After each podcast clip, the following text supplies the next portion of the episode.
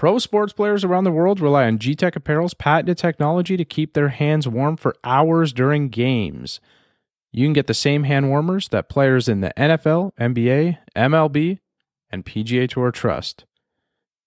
Head over to gtechapparel.com or gtechapparel.ca using the promo code on the screws, good for 20% off. gtechapparel.com or gtechapparel.ca using the promo code on the screws, good for 20% off. Defeat the cold. Three shots, four par, I just do two, one putt, par four, birdie, woohoo, new driver, info, replace, M2, par five, fairway, what you fin do? Think I'll try to get on into, start right, good line, good view, it drew, shooter McGavin, Lieving, two okay. up. Lieving. Yep. The million dollar question. Yeah, it's um We've had some bad ones, trust me. yeah, Yeah. this part probably stays Not in because it just challenging is the Yeah. word. yeah, Yeah. we've Let we've the let it be known. I've struggled through a few and then I have that Canadian accent so it's made it sound Yes. even worse. But yeah. Lieving. Lieving. Monica Yep. Lieving. Okay. Yep. Lieving. Yep. 2023 well episode number 124 2023 world long drive mesquite nevada champion Yes. That is me. i like it that's a good title that's a good title Yes. um so we're fresh off of it it's uh it's just a few days later and Mhm. uh i guess that was sunday right sunday that Yeah. you guys wrapped Yep. up Yep, um, Sunday. so maybe we can jump in monica you can just tell us uh listeners here who you are and maybe uh just give us an idea of the experience this past weekend and then we can uh we can dive in a little deeper i'm sure Yeah, so I guess a little about me. So, um, I just turned 25, so I'm 25, and I'm originally from a small town in Illinois called Geneseo. So, shout out Geneseo. Um, it's a town of like 6,000 people. Um, then I played Division One college golf at Arkansas State University in Jonesboro, Arkansas. So that brought me down to the south. And then I originally came to Denver, Colorado, where I am now um, for a job. So I used to work for like a large defense contractor and I managed NASA contracts and stuff like that. And then I have since switched careers and I work as a full time real estate agent. So, yeah, so that's kind of what got me to Colorado. Um, but yeah, that's a little bit background wise. Um, but yeah, I mean, this weekend was wild. It was, it, I feel like it happened so fast, but it was really, really fun. And I definitely felt a lot of different emotions. So, So NASA defense contracts, and now you're Yes. selling homes. Okay, yes. we yes. can uh, we can get into that a little bit. Maybe a little bit later. We might loop back to that. That's pretty Yeah. interesting stuff. But um, Yep. so we're in uh, we're in Colorado. We got a friend down there, Jake Malley. Do you know Jake Malley by chance? I pretty- don't think so. Pretty good golfer. Hits it a long. Okay, ways cool. too. Yeah. Cool. Um, but yeah, it would uh, it'd be pretty wild. Have you been competing in long drive for some time now? So I'm actually fairly new. Um, it's actually like a funny story how I got involved in long drive. Um, but last year when it was PLDA, I did three total events. So this was actually my fourth event um, competing in long drive. So definitely kind of considered a rookie for sure. Um, but yeah, I'm still very new to it. I obviously, you know, played Division One golf, so I have general golf experience for sure. Um, but definitely, you know, lu- new to the the world of you know long drive. So Always hitting it long though. Always always hitting a long ball. yeah, um, you know, it was definitely always my strength when I was competing in you know competitive golf. Um, it was always kind of my strategy and definitely the thing that I had to even reel in a little bit when I was playing competition golf because sometimes you know when you're playing competition golf and you hit it far farther than average you know you put yourself in positions that you know a lot of people tend to not be in so sometimes it can actually put you in more trouble when you hit it far so Yeah, I I do. didn't know I, I, I do that. Bryce does Yeah. that. That has nothing to do with how long we hit it though. yeah i know that. it's the good old you know drive at 300 yards chunk your chip so Yeah. that type of thing Story Yeah. my golf game right there. yeah, mine's like drive it, yeah, 300 yards and 40 yards to the right, or yeah yeah. So and then hey i do it too it's okay find your way from there. yeah Um, so you're you're kind of just moving on to long drive. Like this is this is what you're training for. This is what you want to do now. Competitive golf is is behind you, or well, competitive yeah 18 hole golf. Now we're into Yeah. long drive. Yeah. Yeah. Yeah. So Yeah, I would say so. I think, you know, I competed. Um, I didn't really start golfing until I was about 12. I kind of decided on golf like right before high school. And then I got obsessed with it, practice all the time. You know, thankfully was able to play in college. Um, but now kind of, you know, after playing, you know, in college and having about 10 years of competition experience, I you know, definitely had some like mental game struggles in college. I lost, you know, a lot of confidence and, you know, kind of started to doubt myself in general. And I actually ended my career in COVID. Mm. So I was a COVID, good old COVID grad. Um, so, you know, I kind of like hung up the cleats, if you will, for a little bit. And then I got involved in long drive in a funny way. And it was, it's been just like a really nice, refreshing experience in golf that is fun and exciting and lets me just, you know, display my talents in a new way that I never really thought I was going to be able to. So it's really refreshing. Did uh I want to get into a bit about how you kind of got into it. Um, yeah. Did it was it because you kind of lost confidence in your golf game? Why you wanted to try something new, kind of like that, or like you, you said, there's a funny story. There's something else involved, I assume. Yeah. Yeah. So, you know, after I graduated, I was kind of ready to just like take a breather, take a break. And I did. I think I didn't swing for like, I want to say six months, which was the longest I had taken off since I started when I was 12. Um, and then I, I got back into golf. And of course, you know, I'm playing the best golf of my life. Right. And so I'm, you know, I love the game again. I'm, I'm back playing golf. And I was actually playing in a scramble um, at Arrowhead Country Club here in Colorado. It's gorgeous. Um, I was playing in a scramble and there was a long driver on the course. His name is Andrew Eigner. Um, he actually competed this weekend in the amateur division and he bombed one like 451 in the amateurs. So he's great. Um, but yeah, so I was playing in a scramble out there and I drove the green right next to the tee box that he was standing on. And so I like almost hit him. And he comes up to me and he's like, Do you always hit it that far? And I'm like, Oh, yeah, you know, I guess so. Whatever. yeah, Um, yeah, totally. Yeah. yeah. Yeah. I was like pretty casual. I was like, oh yeah, you know, it's Colorado. Um, and so then we we met up later at the pro shop and we just like got to talking and everything. And he was like, I'd love to see, you know, your numbers in a radar system and see what kind of numbers you have because that's you know pretty impressive. So then you know a couple months go by i don't pick up a club again. I hadn't swung in like three months. And then we met up at a driving range and i was a little nervous because i'm like you know i'm probably not going to you know really impress this guy because i haven't swung in three months right? Um, and then i think i got up to like 168 ball speed that day with my gamer driver. Um, and he was like you know you need to try long drive. I think you could have serious talent. So i'm like all right whatever. I guess i'll try it. Um, so then i you know like kind of practiced a little bit over the winter and then did my very first event in march of 2022 So you just So- jumped right in, kind of. Eh? I did. I actually, uh, yeah, I did. I jumped right in. I didn't have like a fitted club for me until um, my third event, um, which was Utah last year. I ended up winning that one. Um, that was my first one that I won. But yeah, I was just hitting, you know, my gamer. So I didn't, I just kind of went for it. So That's crazy. yeah, it was fun. That's like awesome. Bryce. Bryce refuses to get fit for clubs. Just refuses to. I don't refuse. I just Just waiting for somebody. for Yeah, it, waiting for the pod to get big enough for somebody to Right. throw a bag at him and say, "Let's bring you in and get fit." Yeah, hey, that's, the okay. I idea. I understand. can That's still okay. go fire 74 with what I have. Somebody like I don't need. Yeah, Yeah, you still got to swing it, right?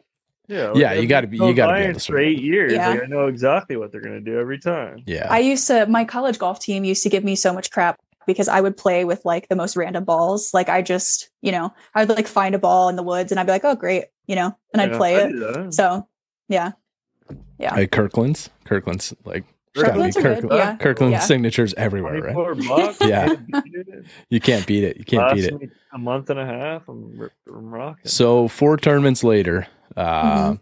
Monica Lieving, Lieving, Yes. are in the win in the women's division, out driving six-time world champion Sandra Karl- Carlborg, hitting a 350 in the finals. Um, what's that feel like? You know, you're kind of into it. Like I'm like we watch these events pretty. We had Ryan Yeah. Gregnell. Ryan Gregnell is a good friend of ours, so he's been on for. Um, Ryan and I have been talking the whole time we've done the pod. Uh, a couple times we talk to Sarah all the time, so he's been on a few times, and uh, so I'm always kind of tuning in the feed, checking it out and stuff like that. Yeah. And it's intense there. Like there's they're Yeah. having a lot of fun there. So It's Wha- so much fun. what's that final experience like for you going up against somebody you know it's like a six time Oh, world man. champ? I mean, you know, I honestly, you couldn't ask for anything better, right? I mean, it's, you know, I said this when I got, you know, interviewed after I won. I mean, I used to watch World Long Drive on the Golf Channel when I was younger with my dad. So I, you know, know who the legends are. And, you know, being in the final two with her was like, is this happening? You know, what a cool opportunity, first of all, regardless of what happens, right? Like that's a super cool opportunity. And especially being only your fourth event too. yeah. Off, but that's early, yeah. Yeah. It was incredible. It was like, you know, I already had felt like I was just really, I, you know, I was so happy just to be in the finals with her and like just to play, play out that scenario, right? Because you imagine things in your head, and I'm really big into visualization and manifestation and stuff like that. And I mean, I had genuinely played out that situation in my head. So to kind of see it come to fruition and see the result was just a really cool moment. Um, and she's such a great person too. So like on top of that, it was just a really cool experience. Do you uh do you remember that last set, Monica? Like do you remember how Yeah. it kind of unfolded or do you just go blackout for that period of time and Um, just Yeah, yeah. So I definitely um I de- definitely feel like I'm two different people when it comes to like long drive. Like, you know, I people, you know, know the Monica outside of when she's competing and then as soon as it's competition day, I definitely turn into a different person. Um which is fun. That's kind of the fun part of the sport for me too is being able to just, you know, be focused and tunnel vision and I absolutely love it. It's like you know i'm not seeing or hearing anything else it's awesome um but yeah i definitely remember the last set. I remember um you know she put up a good number and i was like all right monica all right come on. Like get it together. Like let's go. Let's get something out there. And then um i had a, a really solid shot. I think it went 344 um and then i was down to my last ball. And i think at that point i was like I always kind of have the mindset, at least being this new to the sport, right? I still have so much experience that I need. I still have, you know, the opinion where I'm like, I'm going to give every ball my all, even if I may have already won it, right? So, you know, I kind of teed up the last one and I'm like, all right, you know what? Give this one everything you got. You owe it to yourself. Like, put on a show for yourself and see what you can do. And then I actually ended up breaking my um, ball speed record on that ball. So- nice. With what? what Yeah, the it was sick. Speed on the last one? Um, my ball speed record going into that day was 180.2, and I actually I went 183.3 on that ball. Wow, that's a big jump. So- when that many that high. Yeah, it was. Yeah, and I didn't know until you know I was talking to people after. They were like, "Did you see that you hit 183?" I was like, "No, I had no idea." so it was it was pretty cool, but You think that's just like a little bit to do with the event, everything that's going on, like a little bit of extra juice with the adrenaline?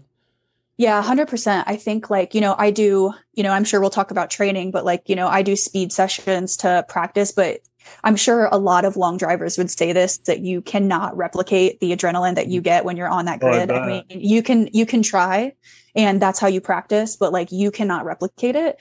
And, you know, I just the adrenaline I felt was insane and it was like my mind went numb and I'm you know, at that point, you just kind of have to go off of feel and muscle memory and just let it happen and loosen your body. And I definitely think it was adrenaline, though. So Will little bit of you, that. Uh, will you take that into consideration on future practicing and stuff and hitting on um I don't know what um, launch Yeah. points you use, but like knowing you can hit that speed now, are you really trying to break Yeah. that and gunning for that consistently, or is that something you know like, hey, I kind of need to be in the situation to to get that? Yeah. Um, let's not get too upset. I think that that's a really good question because, you know, I was actually, I went and watched it back and, you know, I wanted to see my ball speeds and kind of seeing where they fell consistently actually even surprised me. Um, you know, my consistent ball speed was around 175 to 180. And, you know, my personal best being 180.2, you know, going into that, I was very surprised to see how many times I hit 180 consistently. Um, so I definitely think it's something to take into consideration and, you know, also not be so hard on yourself as well, right? Like when you're practicing, I mean, I've had frustrating days too. I mean, I had a day a couple weeks before the tournament where I was like, what the heck is going on? Like my speed isn't there. You know, you get, you know, hard on yourself and it's easy to, you know, get really mentally down when it comes to long drive. Well, the, So- the sorry, but the reason I say that is because you said it's almost impossible to match that. So I was just kind of Yeah. I, my question. I was wondering if you get kind of frustrated, um, knowing you can do it, but it's just like you can't match that. So Yeah.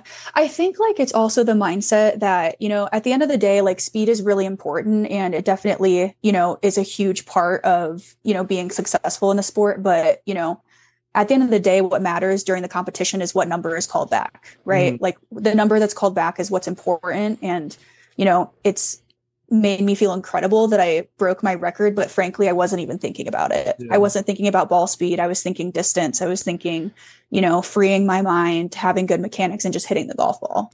Yeah. So, Yeah, like when talking with uh, Ryan last year, um, he was on the, I think they're in the semis, and he was right next to Bryson, and Bryson was going pretty much five for six or six for six, right? So yeah, that's Yeah. attributed to like being a top at the time a top ten golfer in the world, and and you know he's hitting uh pretty much every like that's a it's forty yards wide, right? Yep. Yeah, Yeah, so that's yards, yeah. like that's two and a half PGA Tour, well, some two and a half, at least two fairways wide, right? In uh, in I most mean, it's cases, not that wide. 40 yards. I, I mean, what Bryson is used to hitting though, like Oh, if they're yeah, yeah. if, if he's looking Yeah, at hitting like a 420 yard par four, like it might be 15 to 18 yards Yeah. wide in some spots, right? So it's it's kind of um makes me think that because you have a competitive golf background, you played Division Right. One, there's probably a little bit more mechanics Yeah. there. Where um like Ryan, Ryan's actually still a pretty good golfer. Like I think he's only a a couple points up, but like he's shooting low mid 70s and Mhm. and um you know but he's also hitting the ball he's well we were talking like i think he's got up to 233 or something now which is wild like it's crazy yeah, that it's uh insane. Yeah, swing speeds are getting to this this Oh, height yeah. now and like it's Hopefully, hopefully yeah Bry- bryce will get up there one day but uh it's it's um it's i think there is like a correlation coming and with long drive uh or there is a correlation between the two sports and with with long drive becoming more and more popular we're seeing like a lot of like high end golfers want to kind of give it a try right and Mhm. you think you kind of maybe consider yourself on like maybe the higher scale of like a better golfer that's moved into the long drive world Yeah, you know, I mean, I think playing Division One golf, I had to, you know, be at a certain point to get to that point, right? So I think, you know, there are certain skills that are required to get to that point first, and then, you know, Sure. there's there's certain level of pressure that you know I might be used to specifically in a golf setting that other people might not be. Um, but I definitely think that you know there's a lot of people you know that come out from other sports. We have a lot of like baseball, softball, um, you know, things like that. The good old you know baseball to golf pipeline, right? Um, just because they're very similar, right? And yeah I think just like having any sport background, any high pressure situation background really benefits people. Obviously, ideally, I do think, you know, golf helps the most, but I think anything that like prepares your mind for being in a high pressure situation like that is something that you can, you know, bring into long drive. yeah well there's bryce there was that one young guy uh ryan was talking about um Oh, I forget his name. He, he was like a pro ball player i think i think he was like a pro baseball player in australia or something young guy and he's like already kind of hitting that 230 mark and he's just like Mhm. hitting 450 yard drives and stuff which is crazy and Yeah. you know but one of the things you hear all the time and like to kind of go back to how you simulate that on grid experience and you hear it all the time like boxers can't like you can't mimic being or you can't simulate being punched in the face right like if Right. if that's your sport and you're being punched in the face like you have to train that way right so Yeah. do you do anything different when you're training to try to like bring up that intensity Yeah. So, um, so kind of how I really, you know, what kind of like catapulted me to the next level in long drive was getting involved with my coach. So my coach is Bobby Peterson with One Stop Power Shop. Um, he's the best in my opinion. And um, it sounds like know, it man. It's he like he's awesome. Yeah, Yeah. he he's a magician. It's awesome. So he you know kind of how i got you know i started working with bobby. You know i i did my first two events and in my second event i um i had a perfect thousand with my gamer. So i was hitting you know my gamer driver and i did the perfect thousand in the round robin. Then i lost in the semis. Um and then after that, I kind of felt like a little ambiguous over it because I'm like, you know, I don't really know where to start with clubs. I don't really know what the heck I'm doing. So I kind of like put it on the back burner for a little bit and didn't do the next like one or two events. So he, you know, called me up and he's like, Hey, why aren't you, you know, competing? And I kind of just voiced, you know, I'm not really sure where to start with clubs. So he helped me, you know, figure out what to hit. And then I went to the next event in Utah like a week later and then I won it. Um, so kind of shows also what coaching and equipment can do. um, but yeah, to answer your question, right, like what I do to prepare, um, I then started working with him more. And, you know, a big thing that we work on obviously is mechanics, right? Like breaking down the swing first and then adding speed to it later. That was a huge thing for me. Um, but then also an even more important thing for me is speed sessions. So I had never done a speed session. I didn't know what the heck it was. And basically the concept is you want to hit, you know, as many balls as you can as fast as you can because it conditions your body to swing faster. Pretty and intense, it's no? it's Speed really session? intense. Yeah. It's really intense and um at the Utah event we actually talked a lot about like I had like a really high heart rate just like sitting there. I think I was because I get very competitive and my I get really pumped up, which is great, but you have to be able to like manage it. Yeah. And um, I had like some health stuff that I was also dealing with, so I had to make sure I was you know mitigating my heart rate and everything. On top of that, um, and my heart rate was like 100 miles. It was like 100 beats per minute or whatever um, when I was just sitting there. So we definitely work on like getting my heart rate up and then breathing correctly, working on my breathing patterns um, and really just hitting golf balls as fast as you can. So the first time I did a speed session, I think I got up to like 75 balls and I was like gassed. I was exhausted. And then um, just a couple weeks ago, I went back and I did like 150 balls, 175 balls. Like, and you're going like, you know, full steam ahead. Yeah. So Yeah. that's and like the best one practice. after another after another, right? Like you're not pausing them. Yeah. No, no. I mean, and I also, I'm also like some, everyone's kind of different, like how they like f- fluidly move from each shot. I'm like very fast turnaround. Mhm. So like for me, I'm like trying to keep my heart rate up, but then I have to remember when to stop and breathe. Because if you're like, you know, you're in that fight or flight mode, your muscle, your like fast twitch muscles are gonna, you know, be working too quickly. So I always have to remember to like slow myself down. So when I'm in a competition, you'll see me like, I take my time, I breathe because I already have, you know, I already have a lot of adrenaline. So I can take my time on top of that in competition. Do you So- find that uh, there's more time than you think? Like we've heard that a few times. There's there's more Yeah. time than you think to kind of get. There set. totally is. Yeah. Yeah, there totally is. I think when I first started, I mean, this happens to a lot of people because you feel that pressure and there's a clock and, you know, all that stuff. Like when I first started, I mean, I think I, like my first few sets ever, I had like, I hit all my balls in like a minute and a half or something wild. Yeah. And now, and then when I competed in Utah last year, I like almost ran out of time because I was taking too much time. So it's kind of funny, like going from one extreme to the other and just, you know, really learning your pacing is super important. Is there like uh like being the level of golfer that you are, Monica? Like, first, do you have a tough time finding the grid at times? And secondly, do you have like a strategy that you approach the grid with or the the block with? Like, are you just trying to get one in play early, kind of, you know, get yourself into like a safety zone or a safe net, and then kind of give it all from there? Or like, I know you Yeah. mentioned you just go all out for all of them. Yeah, so that's that's a good question. So I'd say it's like a mix of both. So, you know, I um I think inevitably like everyone has OB sets, right? Um Mhm. I actually have found I tend to average, you know, I've had one ball sets, I've had four ball sets.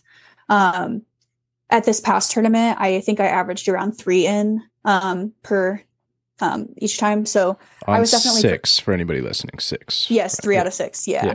Um, so you know, that was definitely solid. I had a couple that were um I think I was more so impressed with my consistency of everything. I think that's where I saw the most growth was, you know, I had a couple sets where I had, you know, 345, 350, 355 all in one set. And I think that that was, you know, the biggest gain for me was just showing the consistency and the distance. Um, but the approach, I definitely think that, um, I definitely get, you know, I'm sure if you've ever like competed right in a high pressure situation, a lot of people know what I mean when I say you get like tunnel vision. Like Yeah.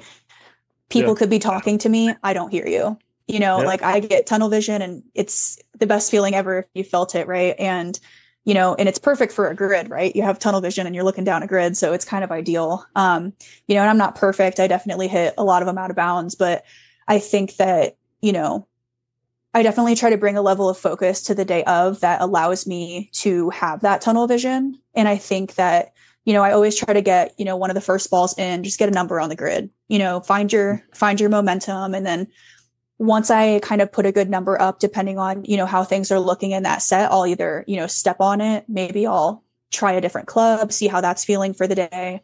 Cause, you know, the round robin is, is important. It, it, you know, it seeds you and everything in the rest of the competition, but, you know, you don't have to win every set to get into the fight, like the top eight. So mm-hmm. sometimes, you know, it's good to play around and like, hey, how am I hitting this club today versus this club and stuff like that. So I mean, correct me if I'm wrong, but if you step up in your first set and put four of the four of the six balls in the grid, I mean, your confidence is sky high going into the next set, correct? Like yeah, totally. At least, at, you're out of your shoes. You're yeah, good. Yeah, I think like you know the mindset for me is you know I've done everything I can to prepare, right? And it's like you know you put in the work, you work on the mechanics, you work on your speed, and that's a the grid is an opportunity to just showcase it, mm-hmm. right? So like in my head, I'm like, you know, in the nicest way I can say this, I'm not worried about anybody else. I'm worried about me. I'm, you know, I can't control what anyone else hits. I can't control what anyone else does. I can only control myself. So, you know, going into it with the mindset of like, like I'm going to give it my best each set, and that might look different every time, right? And for each person, um, but just kind of having the mindset that like each shot right in front of you is the most important and not thinking too far ahead. So, so sorry, Bryce. Um, with that, with that, Monica, do you see your competitors at all? Like when you have the blinders on, like, do you have an idea if somebody's put a good one out there? Like, I'm sure you can tell by a bit of the reaction or something like that. Like, but, or you just totally focused on your own? Yeah, I think that for the most part, I, um, and it, and it sounds kind of like, you know, weird to say this, but I'm not really thinking about like, oh, I'm hitting against this person or oh, I'm hitting against this person. Like I'll take a look over and I'm like, oh, I see this number. You know, I see someone just bombed one 340. Okay, cool. I need to go bomb one further. Okay, you know, so you so can I, see you can see that in the moment. Mm-hmm. Like, you, yeah, okay, yeah, yeah, yeah but you're I, really just trying to prove to yourself here. You're not really yeah. trying to beat yeah. anyone else. You're almost just trying to put exactly the best ball you can put on, no matter what. Yeah, exactly. It's like you know, and and everyone's you know everyone's swings are so different. We're all different people who have different strengths, and I think you know I like to, and I also just find that it's you know sometimes it's fun like when you go head to head with someone right um like when i went head to head with um devin you know we were roomies and you know we're good friends so that's also fun and of course i know you know who i'm competing against and of course in the finals with sandra um but I think overall, when you're when I'm doing round robin, I'm just like, hey, let's just get some balls in play. Let's find our groove, you know. And then, you know, with the end goal being, I find myself in the finals, and then I get to go all out like I did, being the end goal. So, can we uh can we get into a couple of plans for 2023? Sure. What do you yeah. uh what do you have up next? Like what do you um we'll get into the training a little bit, uh definitely. Yeah. It's it's a fascinating part for us to kind of hear about uh I don't know, just hearing all the different training types and like some guys are like swinging baseball bats and stuff. And like, yeah. that's what Ryan was saying, which is pretty, that kind of caught me off guard. And then we got into a 40 mm-hmm. minute baseball chat for a while, but, right. uh, but you know, is there is do you have anything immediate that you're planning for? Um, any other breaks scheduled, or is there anything that you're kind of any events that you're working towards? You're gonna hopefully play the whole the whole circuit, I guess. Yeah, yeah. So my goal is to do every event. Um, that's my goal, and you know, the next one is in Hobe Sound, Florida. So looking forward to that one. Um, obviously, going to be a little bit of a different grid than you know in the desert at Mesquite. So, going to kind of just work on you know some things that I might need to pay more attention to there. Um, but yeah, really, I'm just going to keep doing what I'm doing. You know, not don't change what's working, right? And just keep kind of doing what you're doing. And you know, I think it's just because you win doesn't mean you stop working, right? So, um, still doing the same thing and working hard and you know, proper nutrition, good sleep, all the good stuff, you know, just the same things and just get prepped to do it again. Right. So, hmm. so there's going to be a lot of, or not a lot, but there are two day events now, right? Yeah, well, so it tends to be um, a little bit longer for the open division just because they have a lot more um, players. But okay. the, the, women do tend to do all of ours in one day. We usually have around like 16 to 24. Right. Um, so yeah typically all in one day which is like a whole other part of strategy right is you know conditioning yourself for doing all of this in one day so that's another like part you're too. hitting a lot of balls in one day yeah mm-hmm. yeah.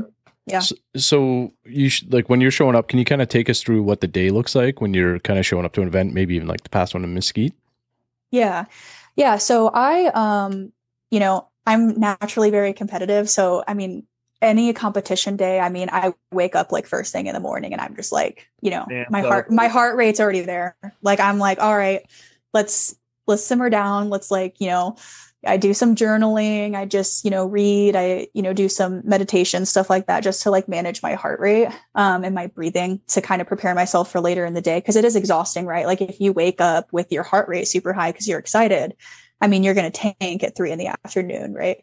So, you know, just kind of, you know, maintaining just a level head throughout the morning and then um, not going to the grid too early, too late, timing it right, um, you know, things like that. And, not over swinging on the range, just getting warm because, you know, I definitely think that's something that I bring into long drive from competitive golf is understanding the difference between the range and in this case, the grid, you know, cause sometimes you can hit it like crap and on the range and then you go out and have the best day of your life. Right. I'm sure we've all been there or vice versa you know so just kind of like hey the purpose of this is to warm up and get loose and then i'm going to go do what i need to do on the grid. Quick break from the pod. Mac here from manscaped introducing the beard hedger from our friends over at manscaped. With 20 different lengths you can look good from the cart path to the clubhouse. Shop manscaped.com using the promo code otsgolf for 20% off plus free shipping. Shop any and all manscaped products at manscaped.com using the promo code otsgolf for 20% off plus free shipping We'll see um, on the um, back about nine. like getting super pumped up and like wanting to hit a ton more balls. Like that totally happens to me because yeah, I have I'm a really like on competition day, I like put my headphones in and I have like a whole playlist and it's, you know, a whole thing.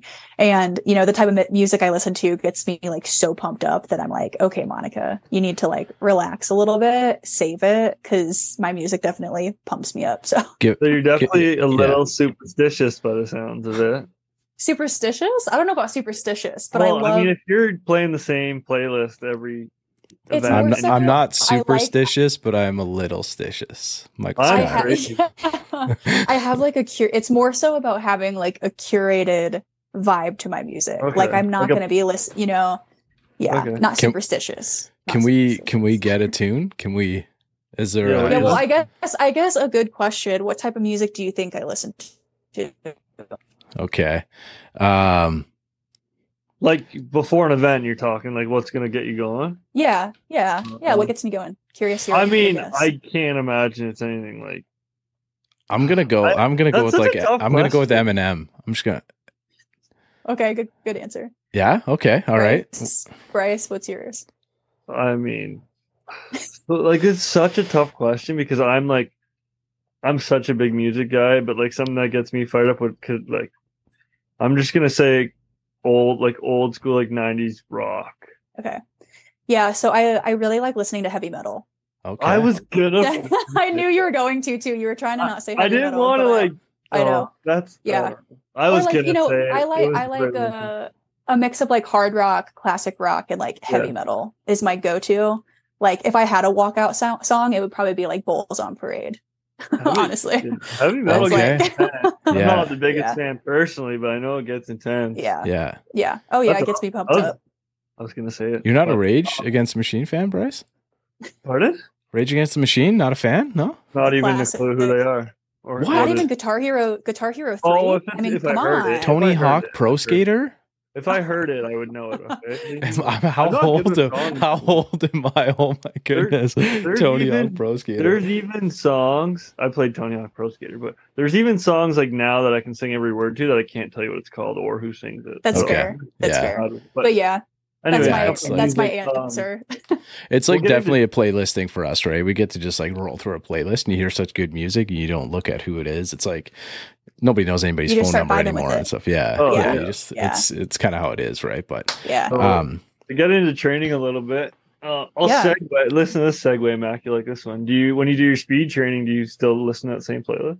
Oh my gosh, yes, I do. Yeah. So it's actually really funny whenever um, I typically do speed sessions when I go to uh, train with Bobby, and mm-hmm. they're you know they're used there's usually like you know quite a few other hitters in and out and everything, and it's it's super funny the people that like haven't been around me yet because I'll you know I'll get ready for my speed session and you know we put on a playlist and he has great speakers and I'm like all right put on like the heavy metal station on Spotify, yeah.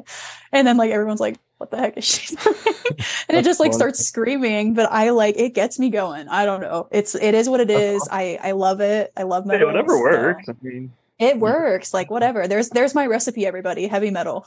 Yeah how could you not? Now i'm just like i just have so it in my, how, my brain. i, I don't want to sing but... your, what's your training schedule look like? Like a week? Like, are you going in like every day of the week? Or are you going in three days a week? Kind of how how's that work? Yeah, I.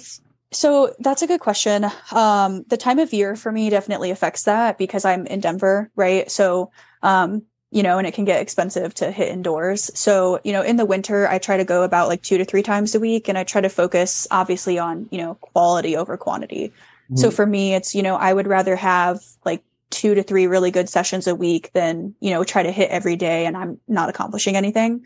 Um, and so it totally varies. I just try to like listen to my body because at the end of the day, like if I'm hurt, I won't be able to compete. So, Yeah. you know, I try to listen to my body and, you know, some weeks that's, you know, three, four times. Sometimes in the winter, I'm talking that'd be like two, you know, um, whatever kind of like feels right for my body that week in the winter, especially. Um, in the summer, I'm, I'm kind of excited to see because this is my first full year competing. So now I have, you know, all of this behind me and I'm really pumped and it's actually going to be a lot of new stuff for me this year because I, you know, didn't really fully get committed and excited about long drive until like the second half of last year. So it's actually like a whole new thing for me too. So I'm kind of excited to see like how that plays out. So So if you're doing like uh, you know, three, four days a week, some kind of training, there'll be like weight Mhm. training and stuff like that, I'm sure mixed in. Will you kind of do like speed training on one day and then you're working on like, you know, mechanics another couple days or something like that? Or, or are you Yeah. trying to do a little bit of everything each day you go out, or do you kind of tailor it specific, you know, with uh to kind of Yeah. maybe something you're missing even at that time?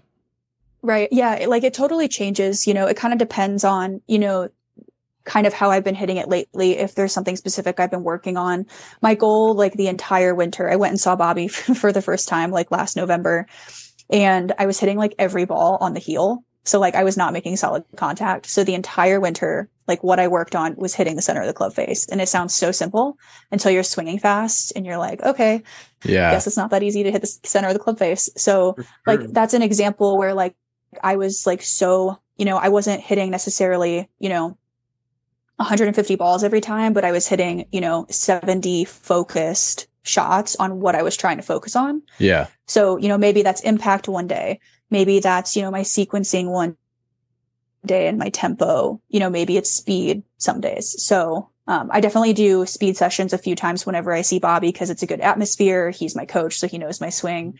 Um, and being around like other people, like watching me helps me like get amped up. So mm-hmm. that helps with speed sessions. Sometimes it's kind of hard to like walk into like, you know, a recreational facility where you're hitting with other people and like I can't turn my metal on there. Mm-hmm. So, you know, kind of just have to, you know, alter it to what fits best that day. When you say uh, hitting the center club face is such a small thing, it's really not though. Like when Yeah, you're swinging huge. the club that fast, though, it's not mm-hmm. like all these pros hitting the center of club face every time. Like they're not swinging it out of their shoes. Like they are, Right. They have their swing to hit the fairway and the center of the club face every single time. When you're swinging that fast, it's it's tough. Yeah. I, mean, I know firsthand because I've tried to get them out there, and it's not Yep. easy to find the center of that face. So Yeah, and especially like transitioning from, you know, like your typical golf swing into like a long drive swing. I mean, that was like a total oh, I adjustment. bet you know, yeah. like it was like kind of like you have to like relearn your entire body body. Like you have to understand like my timing was totally different. My tempo was different. I had a longer club. So I mean when I first got like my longer club, I literally hit like six inches behind the ball for like three weeks. It was ridiculous. So, you know, there's just so much you have to adjust. So when you're saying that you're hitting it off the heel, is that like a typical pattern for you? Like, do you do you kind of get it on the inside a little bit? A little bit, yeah. I would say that I I definitely do get it on the inside a little bit. When I played um, competitive golf, I my you know miss, if you will, was you know a draw or hook. So that's kind of just what my swing has you know been aligned with. Now that can be you know beneficial in long drive. You know, with it, if I ever wanted to play a draw, depending on the day. Um, distance. Yeah so that that helps for sure because it's na- more natural for me um but you know as i've gotten into long drive i've definitely noticed that i have you know a little bit more ability to change my shot shape just because i understand more now that i've started working with bobby um i understand my swing even more now so Well, yeah, that's that, a lot more exaggerated too with the amount of spin you guys are putting on the ball with this with the Mhm. speed. I mean, it's more exaggerated now, like left, right, with Yeah. how fast that ball's moving. Yeah, that's Yep, what that's what I was thinking too. Like having such a strong golf background, like if you're ballooning the Mhm. ball, like or something like that, you would have an idea of you know, maybe I'm Yeah. hitting it a little off the toe or, you know, maybe I'm hitting it a little off the heel Yep. or whatever it is. Like you would have maybe a better understanding than just somebody who's just like a, a long driver. Like they're just in the game to hit the Right. ball as far as they can. You have Right. like a lot more mechanical aspects to your game that maybe, you know, some of the competitors Yeah. might not. Right. So that is nice to kind of, Yeah. I'm sure to have that transition a little bit. Well, that's why I think like the women's division is so impressive in general. I mean, like every single woman that came out like impresses me, right? Because like not everyone has a competitive golf background and they still go out there and you know hit it really fast and hit it far and it's just so impressive. And I Mhm. think that it that's why it's so entertaining to watch women, right? Because a lot of people like to think, "Oh, you know, women don't hit it very far." And you know, I've posted videos before where I've hit 180 and people love to say, "Oh, I'm sure it wasn't straight," you know. And so it's, you know, it's being a woman in long drive. I think it's just really cool and really empowering to see how many women come out and even what they don't have a golf background go out there and kill it. So sure. I just think it's super impressive. Yeah. it just Yeah. sucks that there's always going to be those people, no matter what you do. Oh, there, there always will be. It's fine. It, it rolls off the be. back. It's like, whatever. You're not out here doing it. So whatever. Sure. Yeah. Yeah. So just to, uh, just to give a couple numbers here, the uh, tour average, men's tour average is around one between 170 and 180. Tiger Woods cruising speed is like 172 or something like that. So, um, probably gets is up. with a driver, correct? Yeah, with the driver, yeah, yeah. So tour average is uh, around 180, and LPGA, um, you know, you're floating 40 points higher, 40 miles per hour higher. So it's uh, it's impressive to be able to see those numbers. That's that's fast. I think it's a lot Yeah. faster than people realize too, right? If you kind of set yourself up and I don't know, go into a, a simulator, you should have a look at that swing speed number. Have you ever done it, Matt? Have you ever seen what like? Yeah, yeah, I can get it up there. Um, I've never done it. some days. And uh, I actually have a. Did you meet Kelly? Kelly. Uh, oh, Kelly Rudney? Rudney. Thank you. Thank you. Yes. Um, She's awesome. Yeah, Kelly's awesome. I met her at Yes. a tournament um, i- called Dundas. uh, It was at Dundas uh, Valley, um, and she was on the tenth tee. I hit a really good one, but we were able to use her shot, and she uh, she hit a pretty good one too. We were on a par five, and just like smoked my buddies. It was great. Yeah. It's Yeah. really, she's really badass. cool. She's Yeah. awesome. She's got some serious speed too. So she's, Yeah. Yeah. She's and that's awesome. that's kind of like when I think about it, like she's I don't know about her golf game, but she looks like a pure long driver. Like she looks like that's Yeah. like she can just move it. Like she can move the Yeah, club fast, right? So Yeah. um and like obviously she puts in a ton of training and it's it's really Yes. impressive. So I've been able Yeah. to see her. She did have a long drive driver with her and I don't know, she's probably pulling out there like middle of July, regular conditions, like she hit it out there over 300 for sure. Yeah. So yeah. uh, she's super, she's super solid and she's a really hard worker too. So I love Kelly. She's awesome. yeah, yeah, it was kind of cool to uh to kind of to see. We had a, another lady, uh, another young girl. She was like 16. I think she won the Canadian. uh She won like the Canadian Amateur and then uh Oh. Canadian like long drive amateur championship. And then um I think she her name's uh Zana or Zana, I think Okay. maybe so. But uh we she hit one on the first tee for us and she probably hit it like 290. She's 16. Nice. It was That's awesome. to watch. Like she just Yes. crushed it. And she actually Grow had like the game. Grow she the game. yeah she like she had beautiful tempo too like i think i think she's a really high-end golfer too like i think she's Yeah.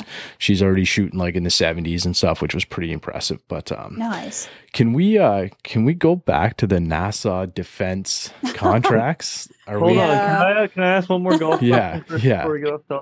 Before we get off top? Um, are you into like the clubs and the gear and stuff? Do you know a lot about your drivers or not? Yeah. Yeah. So I, yeah, I can tell you like what I hit. So I know the Um, man. I mean, I don't know. It might be very similar to you guys, but I know they go real low, like three degrees, four degrees, and pretty much virtually no loft on their driver, and Yeah.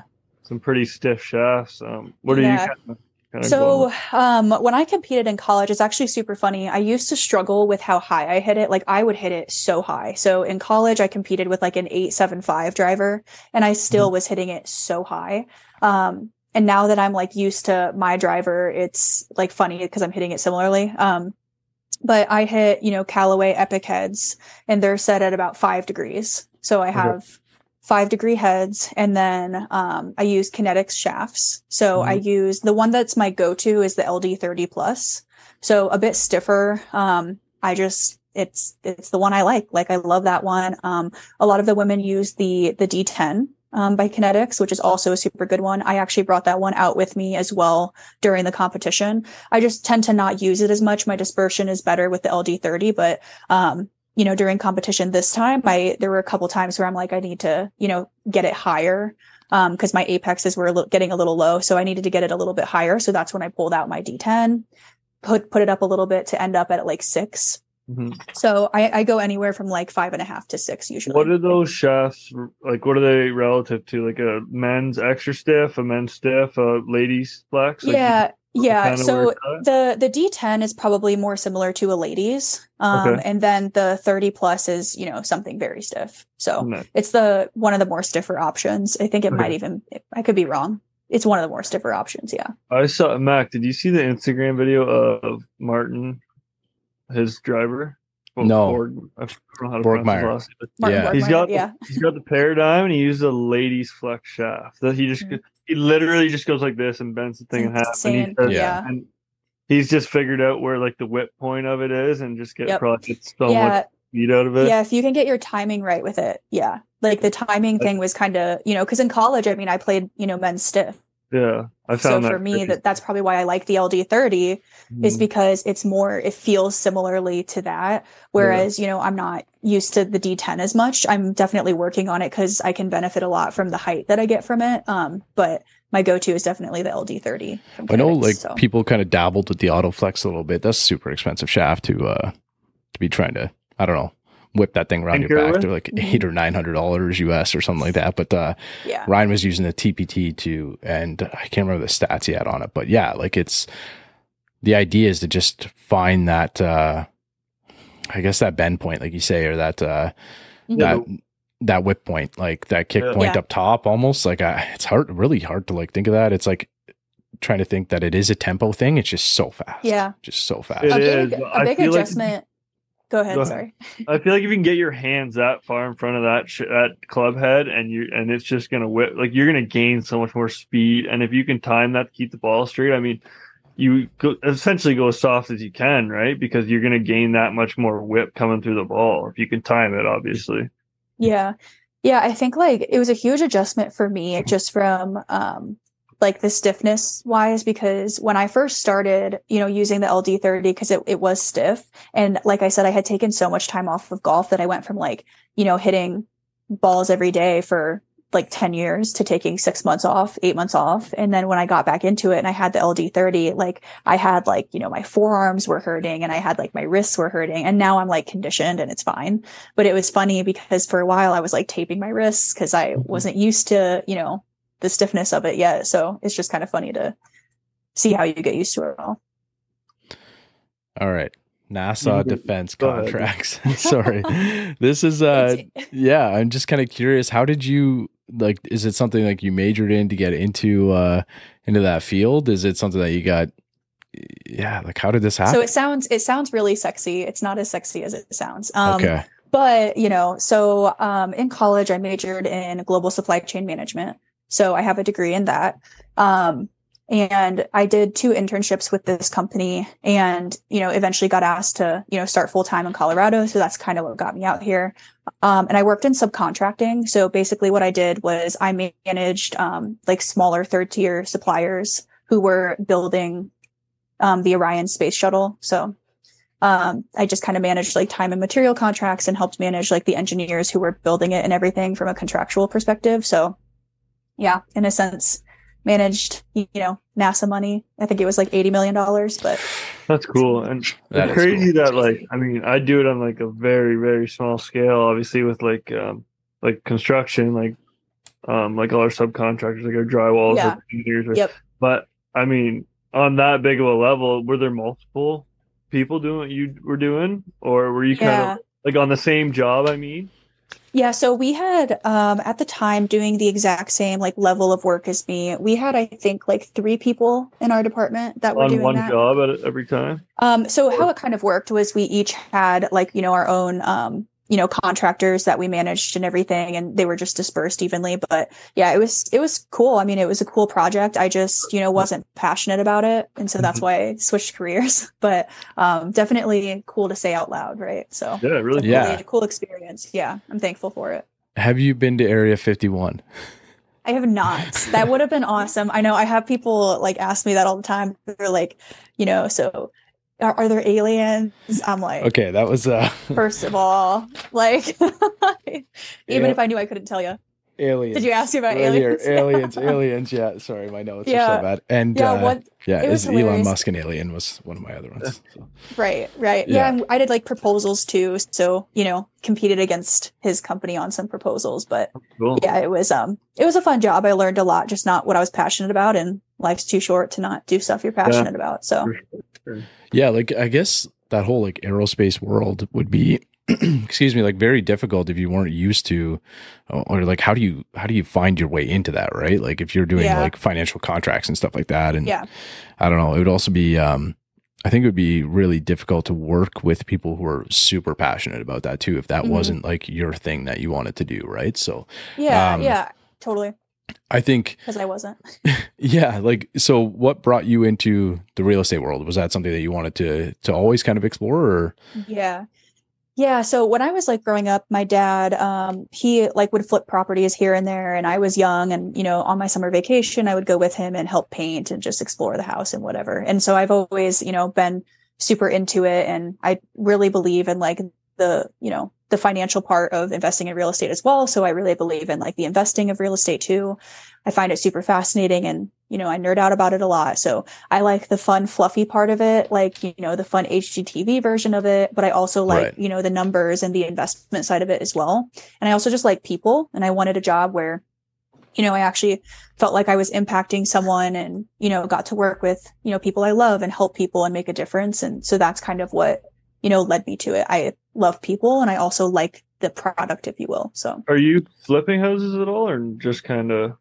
so not yet. I would like to. Um, so you know, being in Denver, it's definitely a more expensive um, Yeah. area. Um, I do own, so I bought my first place at 23. So I do own a townhouse here, um, and I do what's called house hacking. So I have roommates um, for the house in the house that I own. So it you know lowers the amount that you're paying towards your mortgage every month to you know save that money to invest in another property. So um, you know, I hope to have multiple investment properties one day, and you know maybe start doing flips too if that's something I want to get into. So Yeah, the only reason I ask is because you said um, you're good with people and you like to and you enjoy like the I forget the exact words you use, but that's kind of exactly why I love what I do. Is I do Yeah. remodels, kitchens, bathrooms, cool. basements, Okay. but seeing homeowners' faces when they're when you're done and they say how much they love it and they appreciate Yes. what we did, like it's like yes, it's hard to beat that feeling of making Yeah. someone that happy and Yep. excited about the work that you did. So yeah, I No, definitely totally. know where you're coming from. So yeah. Like my soft spot is definitely like first time home buyers, right? Like especially in Denver, I like it's it's pretty Mhm. expensive, you know, and it's a huge accomplishment to become a homeowner. And I I do like free, I do like home buying classes, I teach classes and stuff like that. Mm. Um, and I just like, yeah, I really believe in it. And, you know, when I see them on closing day, I'm definitely like, you know, the first person to cry at closing Mhm. day. Um, but yeah, I definitely keep it in until closing day, but definitely an emotional process. I did that as well at the grid. I like kept it in and then I like walked off and just felt all the emotions. yeah, me and my wife are in the in the midst of building our house right now. So Oh, we, nice. it's uh it's a daunting experience. It's It really. Mhm. because I'm gonna essentially build it with all with subcontractors and stuff. That's awesome. it's, it's so intimidating. It is. So and then once you once you do it though, you figure it out and you're like, "Oh, okay, it's not that bad." Almost like with anything, right? It's like yeah. super intimidating until you do it and you're like, "Oh, okay, I could like I could do that again." Well, yeah, like one of my one of my best friends, uh, his name's Richard. He's up here in the, uh, well, I'm in like the Durham region by uh, Toronto area, so he um does custom homes, and that's kind of how he started was doing like remodels and stuff, price, and then like Yeah. eventually just uh was like, "Well, I'm just gonna buy property. I'm just gonna like give it a shot, Mhm. and uh he's never really looked back, and and now like he'll sell multi million dollar homes and stuff, Yeah, that's obviously with you know subcontractors and stuff, but it's it's great, and uh they got Yeah. a couple houses down in the states and stuff, so. I'm yeah. sure I'll be up there pounding nails at some point when we start breaking ground. So Yeah.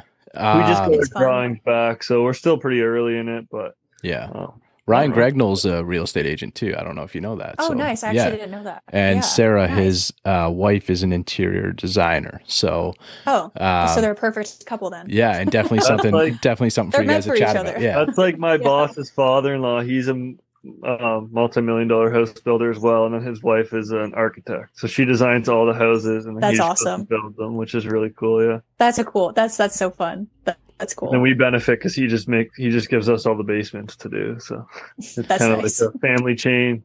I like it. I like it. So, Monica, I got a couple things for you. I listened to quite a few Sure. podcasts. So anybody listening to uh, to this one, um, the Huberman Lab. I don't know if you've ever heard of it, but they have like great stuff on. Uh, he's a um, professor of like neuroscience at Stanford or something. Super Okay. smart guy. Does a lot of like breathing techniques, uh, optimize how to like optimize water intake and all these crazy things. So it's like really good to go listen to him. So that was when you're talking about breathing. That was one of the ones I thought about.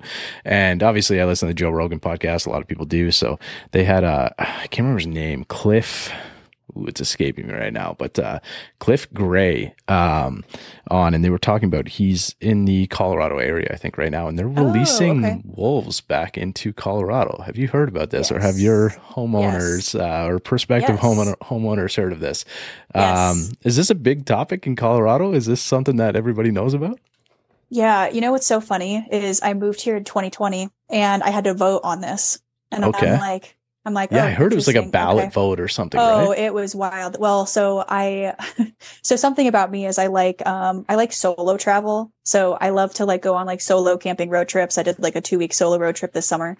And, um, I went to like, you know, partially to the western part of Colorado. And, you know, I actually talked to somebody about this and they were ranting about it and they were like, you know, and it makes sense. They were like, you know, majority of the population in the state of Colorado is obviously Denver Metro. And the so they you know if you go by popular vote right we're voting for reintroducing wolves but it's going to be in that part of the state where you know those people are affected by it. Um so i've heard like both opinions like you know i've heard a little bit of everything. I'm kind of like you know i like hearing all the opinions and i can see the pros and cons of it but it's like it's not like a huge thing at least from you know what what I hear in Denver Metro, but it doesn't really apply to us, right? So like Right. of course people aren't of course people aren't talking about it as much. But yeah, yeah, when I heard it, I was just like, what? Like, Yeah, it's wild. I like saw it on my ballot. I'm like, what the hell? yeah, and it's going to be, I, I guess like, it doesn't seem to Colorado. doesn't seem like a lot, but like 30 wolves reintroducing. oh, Uh, it they'll it they'll find a a way, and they'll be Yeah. Yeah. hundred thousand before you know it. Yeah, It's- exactly. As long as they can survive those, because I don't quote me on this, but there's in Michigan they did it in in the Upper Peninsula. They released like twelve of them because the deer and the moose population was Mm-hmm. Yeah. getting out of hand or something, and they tried to regulate it. Yep. And I don't think the wolves ended up they crossed the ice in the UP and then stayed on this island, and then the everything melted and they were stuck on the island, so it didn't end up working out. But It's so sad. they Yeah. said it, it was like a cra- like when it was winter they said the populations were down like to normal amounts like how and they were yeah. like the wolf population was up and the deer and moose Yeah. were down. I talked to somebody in Wyoming actually this summer who told me that they did something similarly like years ago where they reintroduced, I think it was also gray wolves, and they all migrated to Wyoming. Hmm. So it was like this hilarious thing, not hilarious, but like, you know, the people in one state vote for it and then they migrate to a Yeah, it's state, not like you're they're like, oh, you know, you uh, we're at the control it. border. I'm not Yeah. gonna, yeah, I'm not Yeah, gonna cross the border there. I don't. That's, I don't. yeah, that's not my they turf. Don't Yeah, know. Exactly. Yeah. Exactly. nobody's checking like a passport or anything crossing Right. the border for a wolf, but like they're Where's like your ID? they're so beautiful, right? But they're nasty Yeah. too, Huge. and they're like, they're they're- huge yeah, like They're huge. massive I they're mean, I like camping in Colorado. If I was face to face with one of those, I I don't know. I yeah, have bear spray. Well, I and guess I would use that. colorado elk hunts on my bucket list but Mm. i don't know if i want to deal with a couple gray wolves that's for sure Well, the thing is, too, if Yeah. you're looking at one, then there's, oh there's more. four more or Yeah. five more behind it oh yeah Mhm. Yeah, so Brycer, you got to source out Cliff Gray was the one. I'm like halfway through his pod, and that's what kind of got me Yeah. thinking about this. And like they dive into it, and it's it's a wild Well, thing. And like he's there's so many like analytics and stuff that go into it it's insane yeah, like he's an Yeah. outfitter, so you know yeah we're getting way off the golf pace here. But uh so wolves. yeah, so anybody who wants to kind of like go out, and, like he'll take you out on like an elk hunt, or they do like sheep hunting, I guess, for like oh yeah like billionaires and stuff, right? Because it's uh, I guess it's really hard to get a sheep tag. But so um yeah, they were talking about it is like really fascinating. But he was saying like these things are really deadly animals. Like they're Mhm. gonna wipe out Uh, populations of Yeah. of uh you know domestic dogs Well, and stuff that are in those areas, right? Yeah, They're- like that's yeah. the thing is like, you know, people who live in, you know, Denver Metro, they're like, oh yeah, for sure, like reintroduce the gray wolves. And then the people, you know, on the Western Plains are like, uh, maybe not. So yeah, Yeah. it's an interesting topic for sure. Yeah, yeah, one that uh, definitely didn't feel like we'd get to on the uh, on the long drive chat here. Yeah. But uh, Monica, we really appreciate this. This was great. It was pretty random, I guess, to get into uh, talking about gray wolves on. Uh, Yeah. But this is the 2023 World Long Drive Mesquite Nevada champion, uh, Monica. Leave leaving Living. living Li- le- It's okay. living Happens to the best of us. Yeah, no, sorry. I uh, I should have wrote it down, but living. So, um, now we've got a few more events. Uh, Yep. How many more on the schedule? Is there seven? Is that right? Or five? Yeah, I think there's about seven. Seven yeah, more. I think. um, I think yeah, there was next eight one, total. Yeah. Yeah, next one's Hobe Sound in Florida, and then um, the one after that will be Denver. So home Okay. turf. Um, so that'll be fun. Yeah. Um, yeah, and then just keep on trucking until Worlds in October. So Love it. All right. So, Yeah. um, anybody who's followed us this far, we were probably supposed to say this 20, 30 minutes ago, 40 minutes ago, something like that. But uh, head over. Uh, Monica's uh, Instagram will be in the uh, description below. Go over, show some support, check it out. Um, you'll post on there, I'm sure, and stuff. But you guys can. Uh, the World Long Drive page is easy to find. Um, you know, if you want to check out any of the events, catch a schedule, stuff like that, uh, I'll go ahead and link those guys as well, so you can go over and uh, and follow along. And yeah, it's cool. We have uh, we've been able to connect with a little bit of the community, so it's nice. And you post a little bit on uh, social media as well, and Monica. Yep. Yeah. Yeah. yeah. I like to, I'm trying to do, you know, more and more of it and just kind of show like an authentic journey in long drive, right? Um, and kind of how I, you know, progress and, you know, the ups and downs and all of it. So yeah.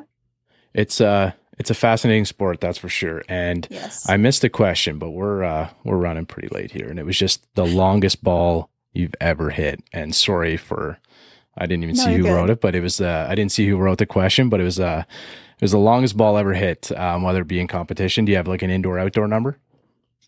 yeah. I think I, this is a good question.